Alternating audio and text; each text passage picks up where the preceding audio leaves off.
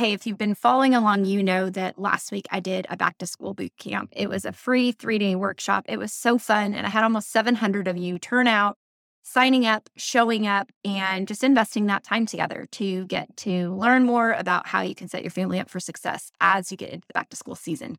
So I had a great time, and I want to make sure that even if you weren't able to join us, you still get some of the tidbits and tips and tricks that we talked about on boot camp so that you also can use these tools moving forward. Of course, you don't have the workbook and some of the templates and cheat sheets that I provided, but this concept of pairing protein, fibers, and fats at snack is one that I think I could probably talk about for every podcast episode. Because one, it can be really complicated. This was definitely the most like mentally challenging day of boot camp.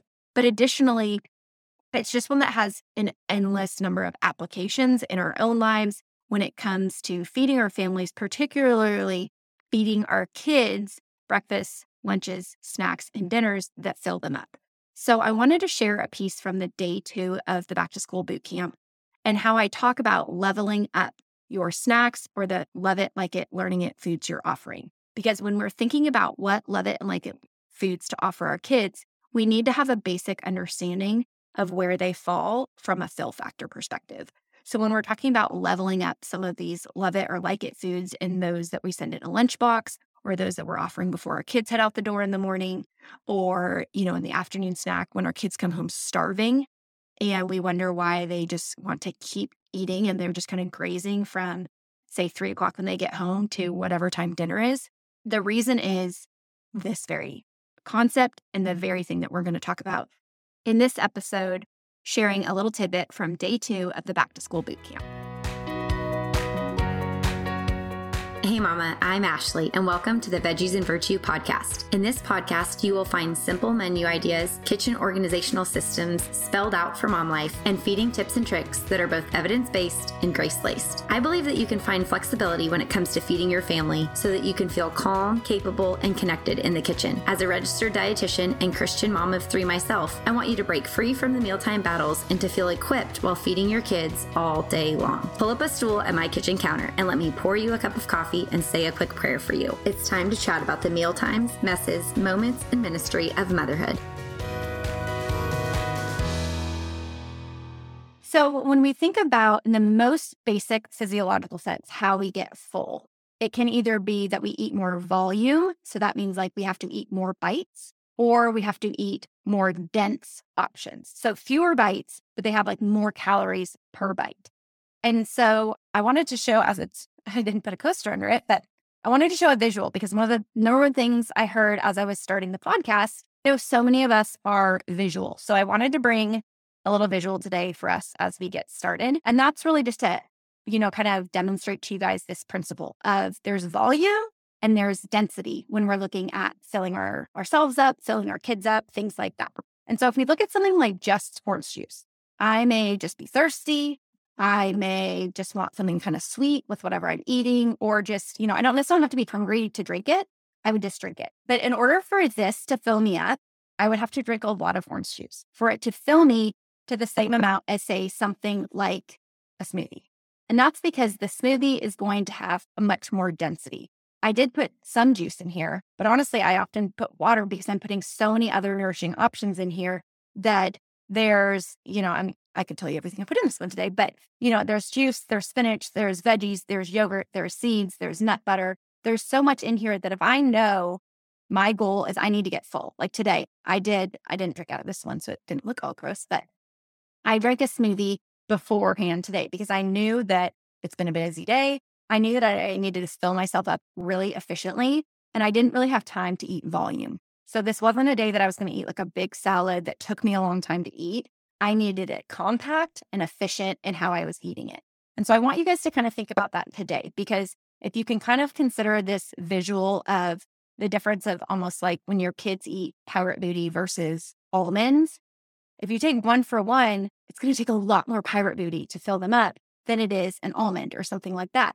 Or if they're drinking something at breakfast before they go to school, if the only thing they want to have is a drink, it's going to take them a lot more orange juice to fill up than it would to to of a smoothie.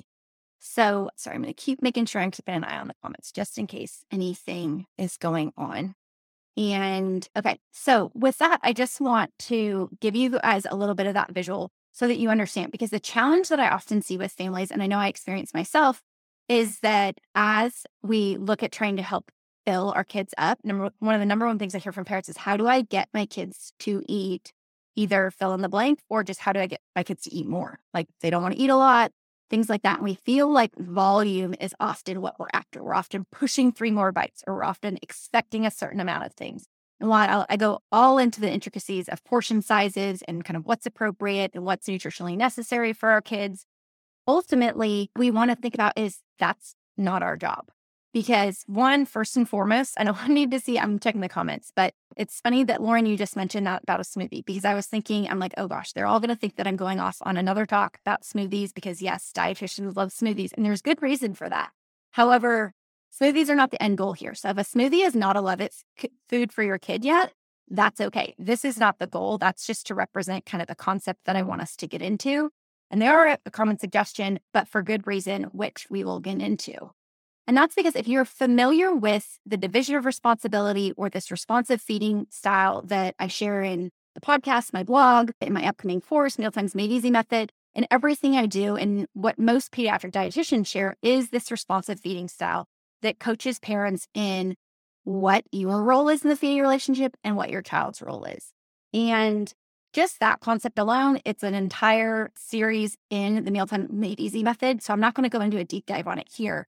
But very simply put, your job as the parent is what food is offered, when food is offered, and where food is offered. Your child gets to decide if, whether, and how much. So, very quickly, we can see that we can decide things like yesterday. What? Those love it like it learning it foods. We can decide what foods we're offering. And today we're going to be talking about when, because what we don't get to decide and what we don't want to be pressuring our kids to do is ultimately to be eating more because their job is if, whether, and how much they're eating. That's not our job. We don't get to dictate how much of it. So if the goal to fill them up is for them to eat more, we're very easily and very quickly overstepping our bounds in this eating relationship. And that can create a lot of problems. So, what I do want you to see today is the importance that we have in setting up structure around our kids' day when it comes to when they're eating and paralleling with that, what they're eating at those given times. And the reason for this is because oftentimes some of you, I'd love to hear in the comments actually, if any of you have ever heard this, particularly if you have a picky eater. But oftentimes the advice will be shared, and I don't mean to put any bad label on a pediatrician, but oftentimes pediatricians will say, you know, just get your kids to eat, just feed them whatever they'll eat. And so we can kind of fall into these traps where our kids begin grazing and our kids just kind of start eating whatever they want, whenever they want, because the goal is we just want them to eat and we want them to eat more and so the perception is is that if we just kind of let them get free access to whatever they want and they get to pick what and they get to pick when they're eating and ultimately that trickles into where that ultimately they'll be healthier kids. However, consistently research shows us that kids who have this kind of relationship with food in childhood actually grow up to be less in touch with their hunger cues. And not only that, they tend to prefer and favor you know, or love those foods that are not nutritionally not going to give them as much of what they need. So they're not going to have this variety of fruits, vegetables, full grains, lean proteins, you know, healthy fat, all those things that our goal is for our kids to eat. Kids who are raised with kind of that grazing atmosphere often miss that. And so I want to just walk through a little example and then we're going to get into kind of each of the three concepts. My oldest, you know, I mentioned lunch times can vary. And so my oldest, her lunch is at 1245. And so by the time she gets home and by the time we have afternoon snack, I know it's about, I know that it's been about three hours since she last ate. Additionally, I know that it's going to be about three hours again until we have dinner, you know, maybe a little earlier, maybe a little later, depending on what our afternoon activities are. And so with this, that should tell me as the parent, again, I don't get to decide if, whether, and how much she eats. I just get to decide what I should offer, when I should offer it, and where I should offer it. And so with that, it should tell me my daughter's gonna be really hungry. So what can happen is, you know, she gets home from school and she instantly would head to the pantry, as most kids would. I know she's starving and she might instantly go to grab, you know, the pirate booty or the goldfish or the something that just sounds good to her because she enjoys it. And as parents, we can often just think they're hungry, they're going to get food. But we have to recognize that they don't understand in their developing brains, it is not age appropriate for them to understand that these options are not filling snacks. You're going to see where they fall in. They're not bad snacks. It's not that you have to omit them from your pantry altogether. However, we have to understand it's okay to know that our kids love these foods. These foods are probably on the love it list. Whether they're hungry or not, our kids probably like to eat them. However, what we do need to know is that in order for our kids to fill up on these foods, they're going to have to eat a lot of them, going back to that volume versus density concept. So they're going to have to eat a large volume. And because they do want to feel full, they feel very hungry coming into that snack, they want to fill up, they start eating more of it. But what often happens? What do we do as moms? We start telling them, no, no, don't eat so much. Don't fill up on pirate booty, or no, you can't have endless bags of fruit snacks. And then we start dictating if, whether, and how much they eat. Has this happened to anyone? Because I know it's happened to me that when I don't own what, when, and where food is offered, my kids very quickly will start eating a lot of something. And I think, well, of course they are because they're trying to fill up and they don't know what to fill up on. And so I want you to recognize that today, that's one of the things that we're going to work on so that you understand. And ultimately, as mom and as the nutritional gatekeeper, whether it's you offering any meal or snack or someone else, that you can begin to apply this concept so that you can come up with snacks that feel like that healthier choice. Because I know for so many of you, you're saying, I feel stuck, or I need healthy choices, or I need better snacks, or I want my kid to not just want carbs and all these things. I mean, I hear it repeatedly day after day, and it's common, and I understand why. But we have to recognize some of it is the choice itself. Some of it is where our kids are trying to fill up on something that doesn't have the density to fill them up. And so that it's going to take a lot more of it. However, we also need to realize it's in our method and the way that we're approaching feeding. And if we're approaching it as they just get to pick one of these foods, which we'll get into kind of as like a level zero or a level one food, it's not going to ne- necessarily fill them up and nourish them for as long as we need it to.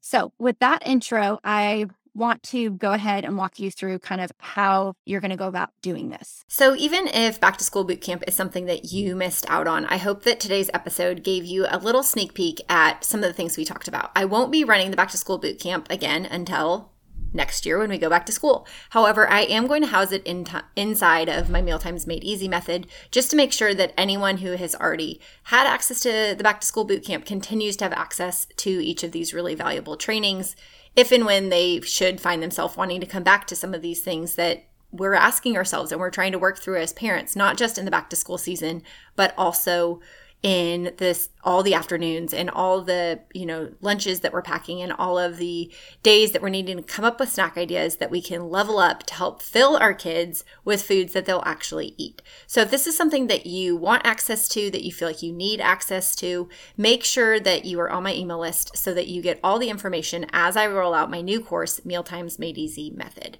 I've already shared this with the community from the back to school boot camp, and the turnout has already been awesome. But I'm really excited to extend it to everyone else so that whether you were in the back to school boot camp or just finding that you still need resources like this and that you want all the tips and the templates that came with this free training, you can find it inside mealtimesmadeeasymethod.com and that'll give you all the information of what you can expect from that course. It has been a joy having you on the podcast today. And if you've enjoyed it as well, I have a quick favor to ask. Do you mind hopping over to Apple Podcasts and leaving me a written review? This will only take you a hot second, but it truly blesses me every time I get to read what one of you write over there, and it allows me to bless others through this podcast and the episodes to come. The other thing that you can do is to take a screenshot of this episode and tag me over on Instagram at Veggies and Virtue. I would love to see what action steps that you're taking from this episode and also to support your family in the journey moving forward.